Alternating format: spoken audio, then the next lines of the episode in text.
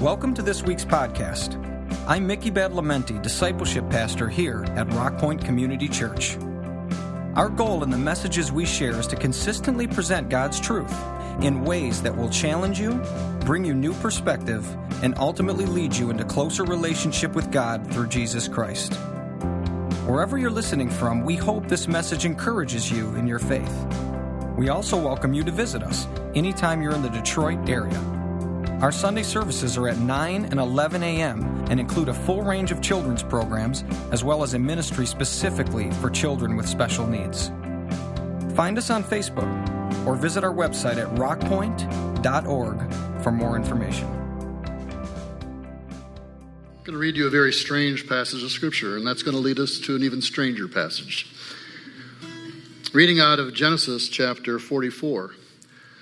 And in verse 33, now then please let your servant remain here as my Lord's slave in place of the boy, and let the boy return with his brothers. How can I go back to my father if the boy is not with me?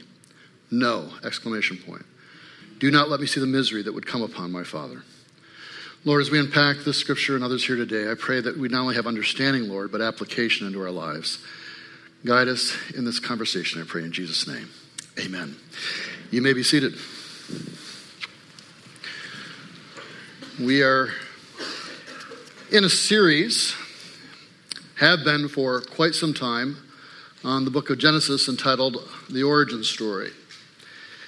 And for those of you who thought that you would spend eternity in this series, um, we will be actually concluding in about three weeks' time. And so we're, we're bringing this to uh, a certain point here. And today, I want to talk to you as the origin story unfolds, the study in Genesis, about the unexpected choice. The unexpected choice. This passage I read, we'll, we'll get to in a moment, but you have to understand a lot more before you can grasp that. And um, a big part of this is found in one of the strangest sections in Scripture that we're going to find. It's very abrupt, it's very unusual, and it's very rarely talked about, let alone taught on. You see, in the 37th chapter, we have, first of all, Abraham, who, who has Isaac, who then has Esau and Jacob, as we talked about, and there's a favoritism there to Esau over Jacob, but Jacob is the one God chooses, and there's a pattern of God choosing not the firstborn, but the secondborn, or, or those that you wouldn't think of. Jacob's name is changed to Israel after encountering God. He goes ahead and he has 12 uh, sons, one daughter actually, too. Those 12 sons become the 12 tribes of Israel that we hear about. Now, one of those that was a big favorite of his was named Joseph, and we'll talk about him in the following weeks. And most of you already know a lot of the story of that, you know, because you know the whole Disney thing and the Technicolor coat and all that stuff, right? So, this is what's really interesting here, though, is that the 37th chapter introduces Joseph and spends some time with him. We see him being a favorite again, the favoritism thing that Jacob bore. Um, he now continues on, even though he was a victim of it. He now makes his other sons the victim of it, and Joseph is his favorite. That's why he gives him this specially brilliantly colored coat that was so expensive. So he makes him a favorite, and the, the rest of the guys, sibling rivalry, don't like that too much. So at one point in time, they take him um, when they see him out there and they, they toss him into a pit and they're going to uh, let him die there. Uh, instead, someone makes a suggestion, critical to our story here. Why should we do that? Let's make some money off this guy. There's a bunch of slavers going by, and so they sell him into slavery to some Ishmaelites who in turn sell him into slavery into Egypt. And so the 37th chapter has Joseph and he gets to Egypt, and then it abruptly stops. The story picks up again in the 39th chapter. And he's in Egypt, and we have the rest of the story unfolding, eventually getting us to verse to chapter 44 that we just read. But between 37 and between 37 and 39 is the 38th chapter, and, and Joseph's nowhere there. Someone else is introduced. Why? This makes no sense. It's, some people refer to this as a zone of turbulence when you come across the scripture. You're going along suddenly, smoothly, and then suddenly something changes, and then it picks back up again. And so there's this zone of turbulence that, that encompasses chapter 38. Now, in order to get there and understand this, we need to go back even further. So stay with me today. We'll make this quick, but we're going to cover incredible lot of ground here. We mentioned that Jacob, at one point in time, has left home and he finds a wife in Rachel. At least he wants to be, uh, wants her to be his wife. It's his uncle Laban, and he has two uh, daughters. One is Leah, and the other one is Rachel. And the scripture says that, that Leah was weak of eye, and Rachel was comely and beautiful. Now, when it says weak of eye, that translates in a lot of different ways. What it doesn't appear to mean, though, is that she had an eyesight problem, that she couldn't see right in the sense of vision, because it's compared to the beauty of Rachel. And so it appears that Leah had maybe an eye condition, but it implies that she was not near as attractive. I could use other terms, but let's just say not near as attractive as, his, as her sister. It could be that her eyes were crossed, could be that they protruded in some way. Um, one way or the other, Leah was not a desired individual as far as people who were looking on the outside and the external. So when Jacob comes along and he sees Rachel, he goes to his uncle there, Laban, and says, Laban, what will it take for me to marry uh, Rachel here? And uh, uh, Laban has a very interesting statement to make. He says this It's better that I give her to you than to some other man, so stay with me. And he makes a deal that if you work for seven years, he implies that he'll have Rachel. But his actual phrase is, It's better for me that she should go to you than some stranger. So, Jacob, who's been a deceiver and a con man his whole life, and, and let's be clear anybody who holds the name of Jacob, I think your parents had high hopes for you in giving you that name. Don't take that as a shot and don't take that as a bad way just because of what it meant originally. Jacob himself becomes someone of significance in history. So, my best friends are named Jacob, okay? But Jacob, at this point in time, is still pretty squirrely. And he's a con man. And then he comes across Laban, who's had a lot more experience at conning than anybody else. And so, fine, I'll work for you for seven years and I get Rachel. So, seven years go by. Things continue on. Now it's time. And so they have a wedding feast. Now, the wedding feast in those times would have lasted about a week long and would have involved much wine. So you can imagine that after a couple of days of this, people are not exactly seeing straight or thinking straight. Somewhere in that process, the bride is brought in and she would have been veiled. And so um, they're brought in.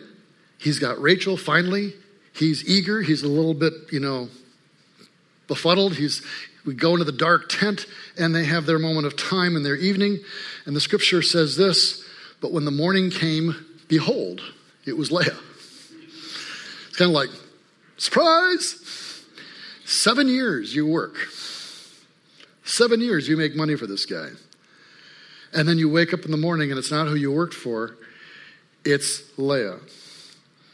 Goes to Laban, what, what have you done here? And, and Laban reminds him, check the fine print, dude.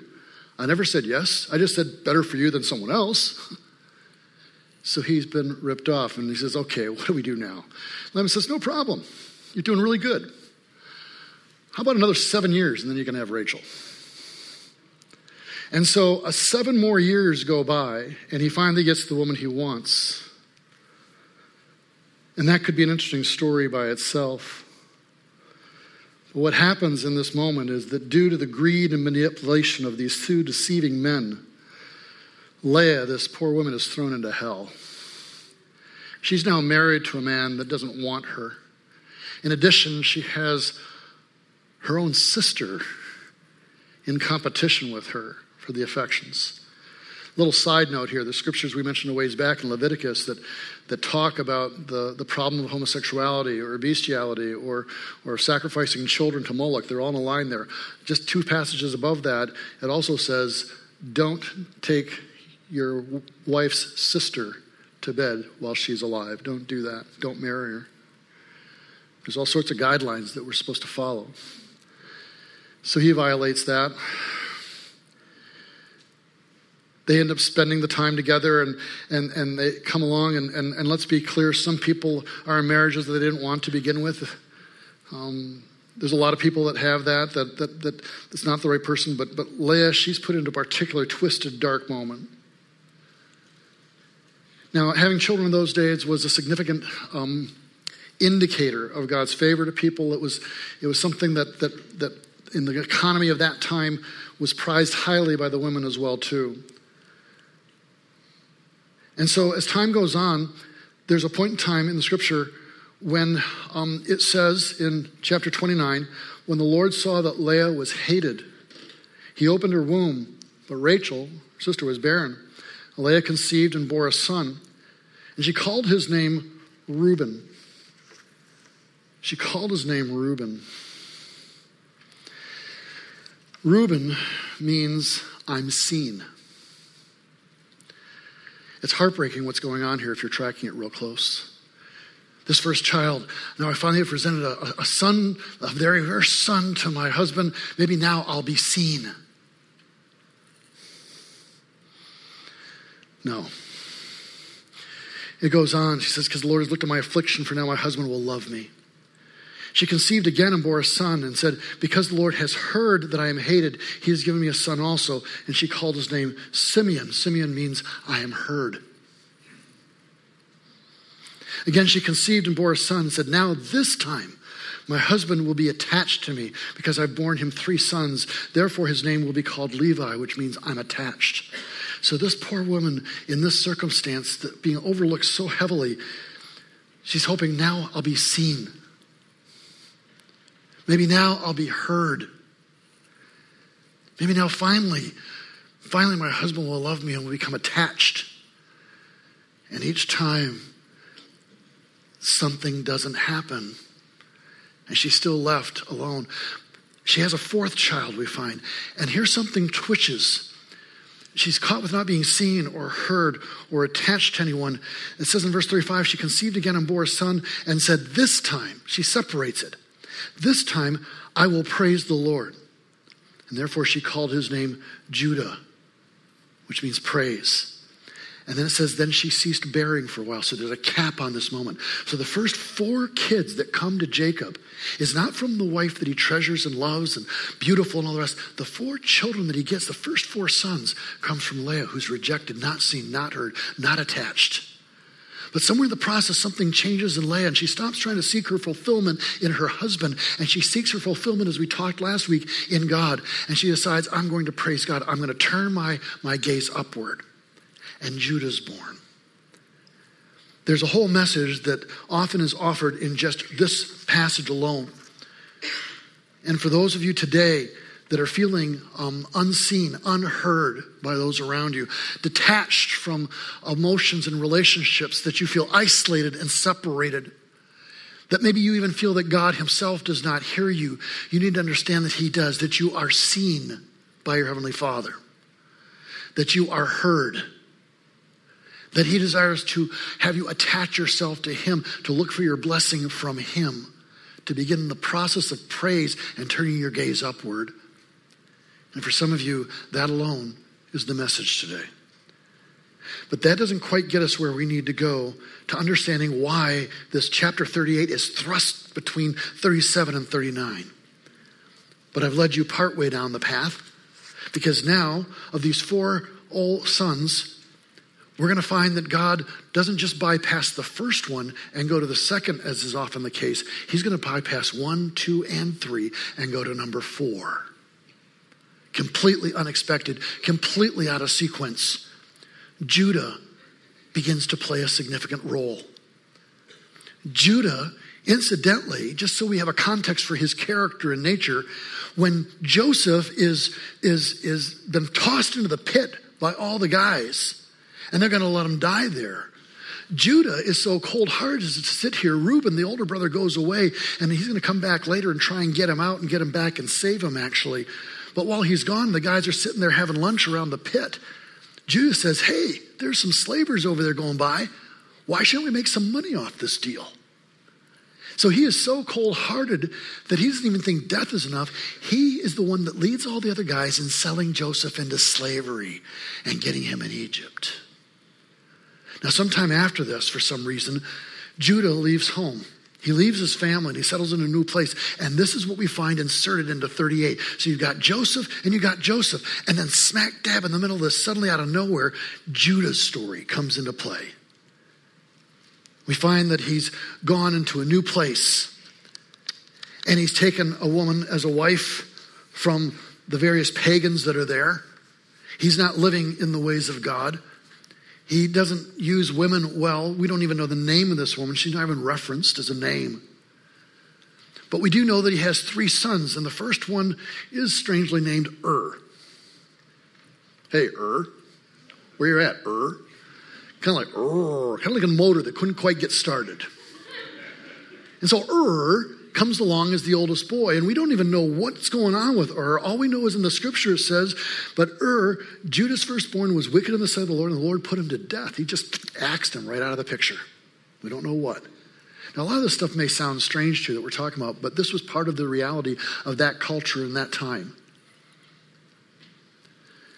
So Ur struck down. I, I should mention that before this, he was actually married though beforehand, that, that, that Judah had gotten a wife for him, a woman named Tamar.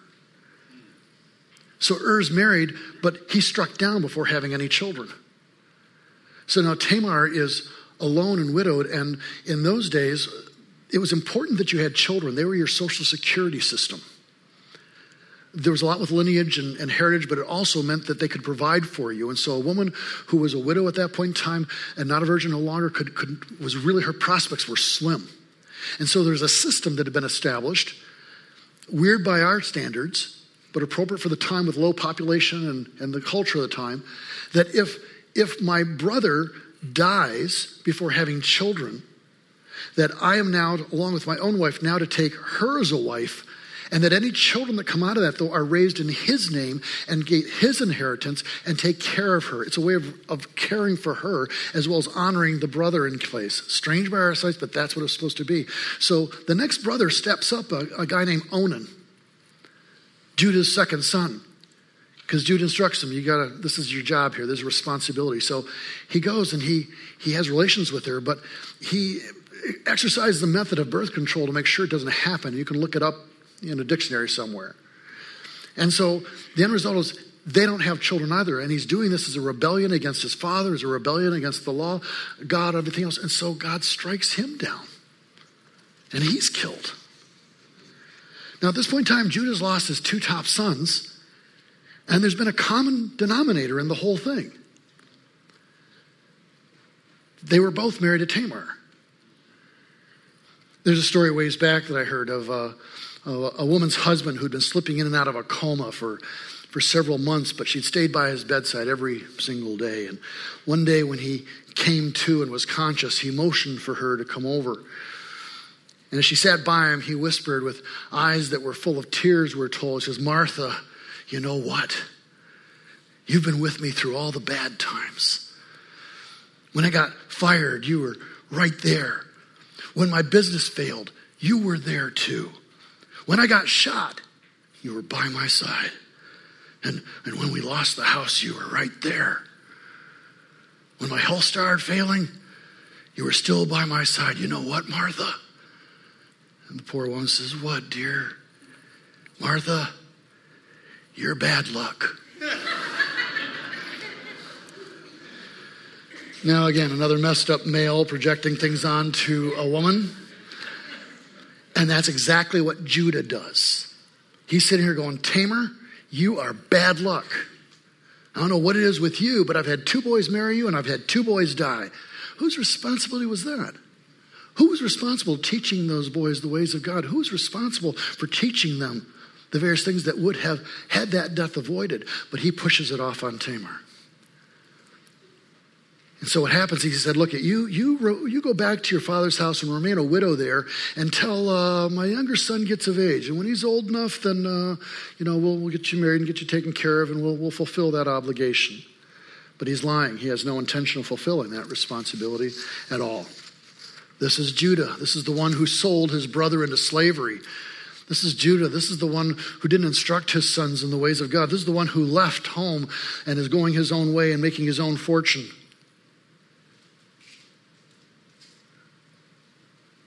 There's a point in time when uh, Judah's wife dies. He mourns for a bit, but then he's kind of like, you know what, uh, ready to get back in the old cycle of, of what I used to be doing before.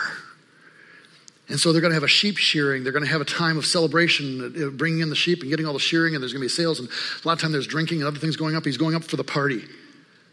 And in Genesis 38, verse 13 through 19, when Tamar was told, Your father in law is going up to shear his sheep, she took off her widow's garments, covered herself with a veil, wrapping herself up, and sat at the entrance to Enaim, a town there which is on the road to Timnah. For she saw that Shelah was grown up, the third son was grown up, and she had not been given to him in marriage. She knew that she was going to be cheated, that she was being lied to and deceived.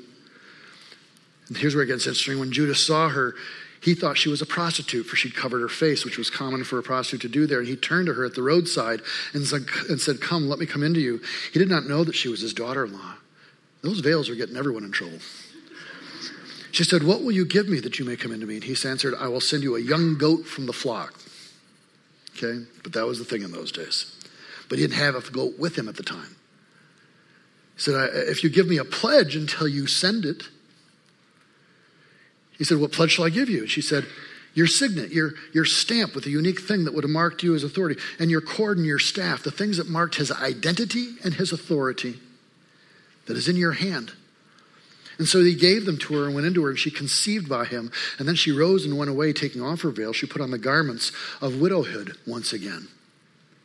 And he goes on his way. What kind of character is Judah who sells his brother to slavery, who runs away from the things of God, who doesn't instruct his sons, and now he's laying with a prostitute? Well, here's where it gets even more interesting because he then gets his friend to say, Hey, take this young goat. There's a temple prostitute on the side there. Pay her off and get my stuff back. And he goes and can't find her. And he asks around. There's, there's been no temple prostitute here. Don't know what you're talking about. So he goes back, and, and, and now Judah's really got a problem. And, and he's, his shame is felt. But he's like, you know what? Let's just cover this up. Let's forget about it. I made my try. Uh, we'll call it quits. And she bury, he buries what he, he thinks is his shame.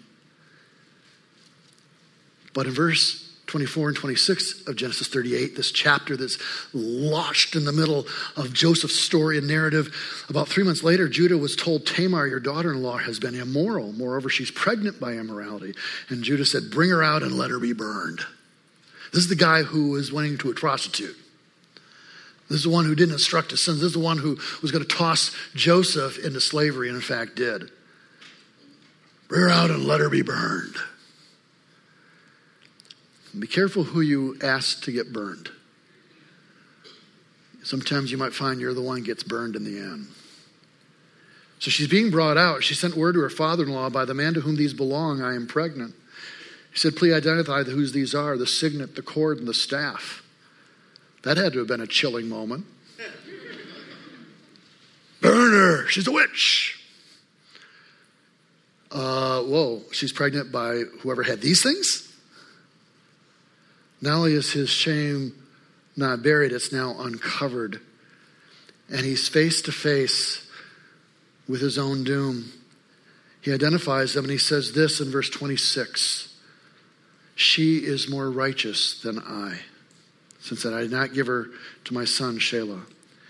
And interestingly enough, he didn't know her again. The three things that signified his identity is in her hands. He's the one, though, now that stands condemned, not she. He is the one who has something to be ashamed of, not her. He says, She is more right than I. And he never has sex with her again. He doesn't take advantage of his position and status for his own gain, but instead respects Tamar and provides for her as family from that point on. Something in that moment of time in that moment when he faced his own failure and says, She is more righteous than I. Something about that when he didn't kill her to cover it up, when he didn't lie any further, but when he embraced who he was and says, She's more righteous than I. And he respects her after that point. Something in that moment transforms for Judah. Something of repentance takes place in that moment of time. And it changes the entire nature of who Judah is. He becomes the leader of the family. He moves back home and re engages with the family. And even though he's the fourth child, he somehow becomes the leader of the family. In fact, so much so that when Jacob is about to die and is giving his blessing to the 12 boys, he gives the same blessing that he stole from his brother Esau and that his father Isaac gave to him. He now bypasses one, two, and three sons and goes to Judah number four. So in Genesis 27, we read that Isaac said to Jacob, Be Lord over your brothers, and may your mother's sons bow down to you. But in Genesis 49, at Jacob's death, he says to Judah after bypassing one, two, and three, and he blesses them, but he, he gives them like things like, You're messed up, you're messed up, and you really screwed this up. But then he goes to four and he gives a blessing. Judah, your brothers will praise you. Your hand will be on the neck of your enemies. Your father's sons shall bow down before you. The same blessing, in essence. And he calls him a lion and he calls him a ruler. Something has changed in Judah.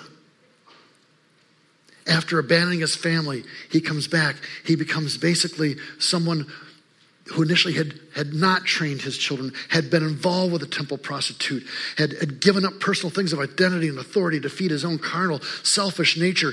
But now something has changed in this man. The family now becomes something of significance, something of import. This passage is injected here for a very specific reason. Because when things pick up at the back end of where we're going here, the boys are, are back in Egypt. They're, they're, they're coming now to Joseph, and they don't know it's Joseph. They don't know that it's him that's in charge of everything. And, and they're wanting to get some food because there's a famine in the land, and, and they have several different things. And Joseph doesn't reveal himself. Now, is he playing with them or not? We'll discuss that later. But he doesn't, he doesn't reveal himself.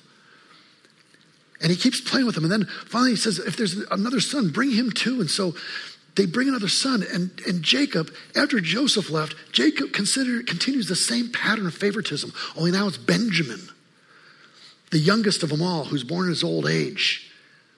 And both Joseph and Benjamin were Rachel's kids, just another shot.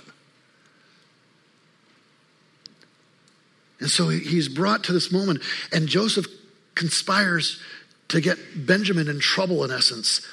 And so it's discovered, it's brought out, and he's saying, Oh, he did something wrong. We're going to hold him here. You guys go back, but we're holding him here. And the implication is there's a dire situation for Benjamin. And so now the brother who sold this one into slavery, who didn't train his own children, who engaged in prostitution, who ran from God, finally has faced himself, sees who he is, and, and repents before God. Now something has changed in his character. This same man now is replaying the scenario, another beloved son of his father from another mother, not his own. But something's changed in Judah now. And so when he has the opportunity to walk away from it all and just lose another favored brother, that's where we find ourselves in chapter 44. As he says, not knowing it's Joseph, he says, Now then, please let your servant, me, let me remain here as my Lord's slave in place of the boy, and let the boy return with his brothers. How can I go back to my father if the boy is not with me? No. Do not let me see the misery that would come upon my father. Something has changed from Judah, where family meant nothing, to now he's willing to sacrifice himself Something has changed in the nature of Judah. And then here's where it even gets a little bit more bizarre. Not the firstborn, not the secondborn, not the thirdborn, not the children of the favored mother, but the children of the despised one. The fourthborn, Judah, is the one through whom the line descends. Tamar has twins, and one of the twins' name is Perez. And as we look in Matthew chapter 1, this is the genealogy of Jesus the Messiah, the son of David, the son of Abraham. Abraham was the father of Isaac, Isaac the father of Jacob, Jacob the father of Judah and his brothers, Judah the father of Perez and Zerah, whose mother was Tamar. Judah's line is through whom Jesus comes. Why is this bizarre passage thrust between the story of Joseph. Joseph, who is, is the most wonderful character you're going to come across. He's like Jesus. Literally, he's thought to be a type of Jesus, a type of Christ. He does everything right. I mean, the guy is amazing. And, and we see that. And, he, and he's here and he's here, but in the middle, Judah's thrown in the middle of that. Why? Judah's a mess. Judah doesn't care about family, doesn't care about God. He cares about himself and his own appetites. It's kind of like being at a wedding and, and you're at the wedding and everything's dressed up and everything's celebrating, everything's wonderful. And then your best man, your brother, shows up, but he's a stumbling drunk and he's, he's got his old ripped clothes on. He's like, hey, are we partying today here? Let me tell you about the family. Here's a couple of secrets you didn't know about. And everyone's going, oh my God, somebody, please get him out of here. Right in the middle of this beautiful story of Joseph is Judah.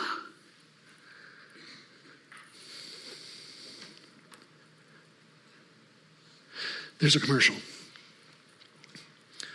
Charles Barkley, the NBA player, six foot six, 250 pounds. He's standing with three or four other little kids, like 13, 12, 10. And there's two other kids, a girl and a boy, are choosing. And it's that, that choosing for a game. You know how that goes. You know, you're, you're going to choose, and when it's done, there's always one left over. And, and, and if it was you, you're sitting here going, oh, I don't want to I'm going to be the last one again. And what's really bad is when they don't say, yeah, I'll take you. It's more like they're debating, no, you take them, no, I'll take them. You know, it's, you know that's horrible. So it's the first choice, evidently. And the girl says, I'll take Charles Barkley. And Barkley's like, oh yeah, I knew I still had it. Yeah, I won. I knew she'd choose me. And he goes on over there and six foot six, 250 pounds. And, and the, the, the voiceover is like, the easiest decision in the land of decisions. It was an expected choice. You look at that and say, what idiot wouldn't choose Charles Barkley?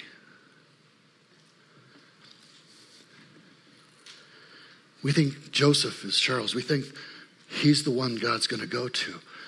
Why Judah? Judah is the completely unexpected choice. Leah, why Leah? Not seen, not heard, detached. She's the completely unexpected choice. Why this in the middle of Joseph's story? Because Judah is you. Judah is me. We are the unexpected choice. We are the ones not deserving of grace. We are the ones that have blown the opportunity and whether you're playing out as Leah and feel like it's because others have done that to you, and, and in your desperation, you've looked for that fulfillment in other sources, you will never find it there until you find God and find your fulfillment in Him. There's no relationship, there's no circumstance that'll exist. You think you're not seen, not heard, and attached? Then you need to come to your Heavenly Father. He sees you, He knows you, He loves you. You think you're Judah, you think you're in the outskirts of thing, you think that you're fourth down the line and you don't matter, that, that you're just doing your own thing, and that there are all these sin, all these things you've done that can never, ever put you back in the lineup of things. God's standing there says, No, I choose you. Joseph, you mean Joseph? No, I choose you. Face your sin, face your circumstances. Okay, yeah. Not only is she, but practically everyone is more righteous than me. And we see a dramatic shift in Judah's character. No longer willing to sacrifice others for his own, but willing to sacrifice himself for his brother.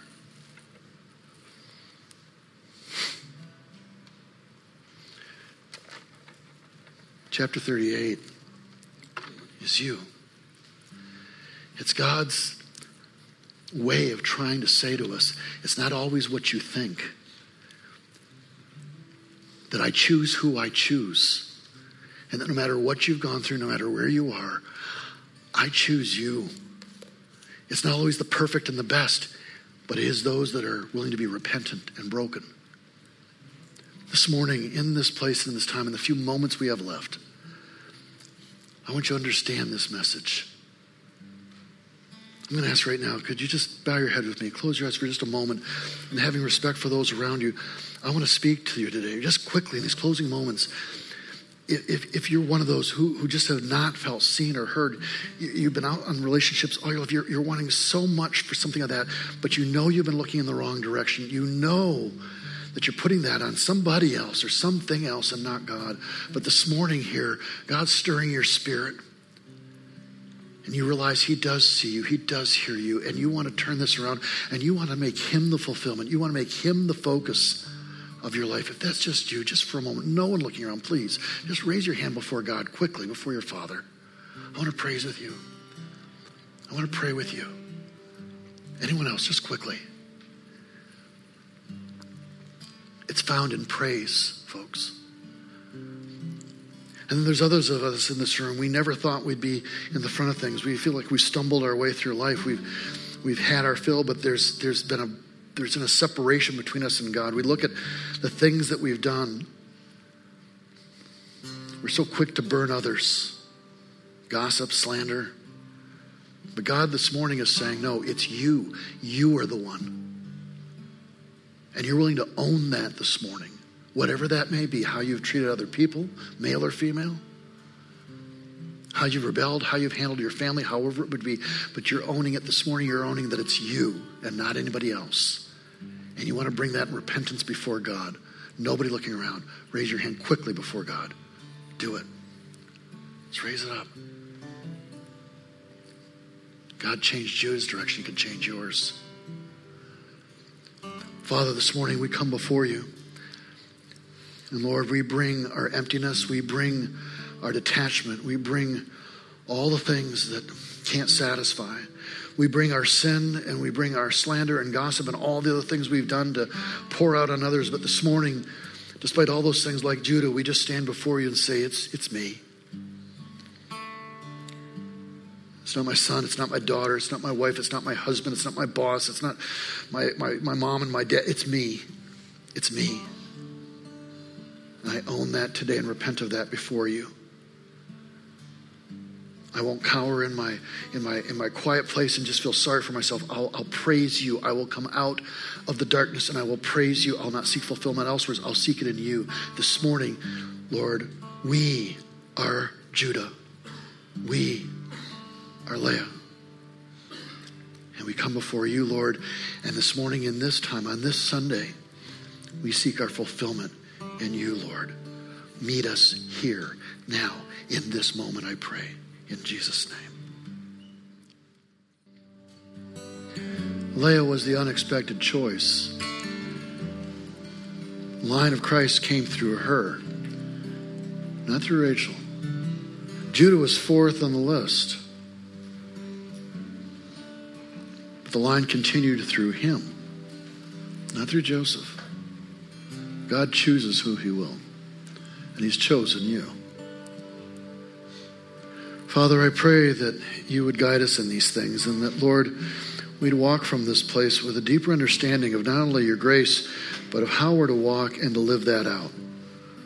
So, Father, I pray that your Spirit would walk with each person present here, and especially, particularly for those who've not been or felt particularly seen or heard. We commit these things into your hands as your church. In the name of Jesus Christ, our Lord. Amen.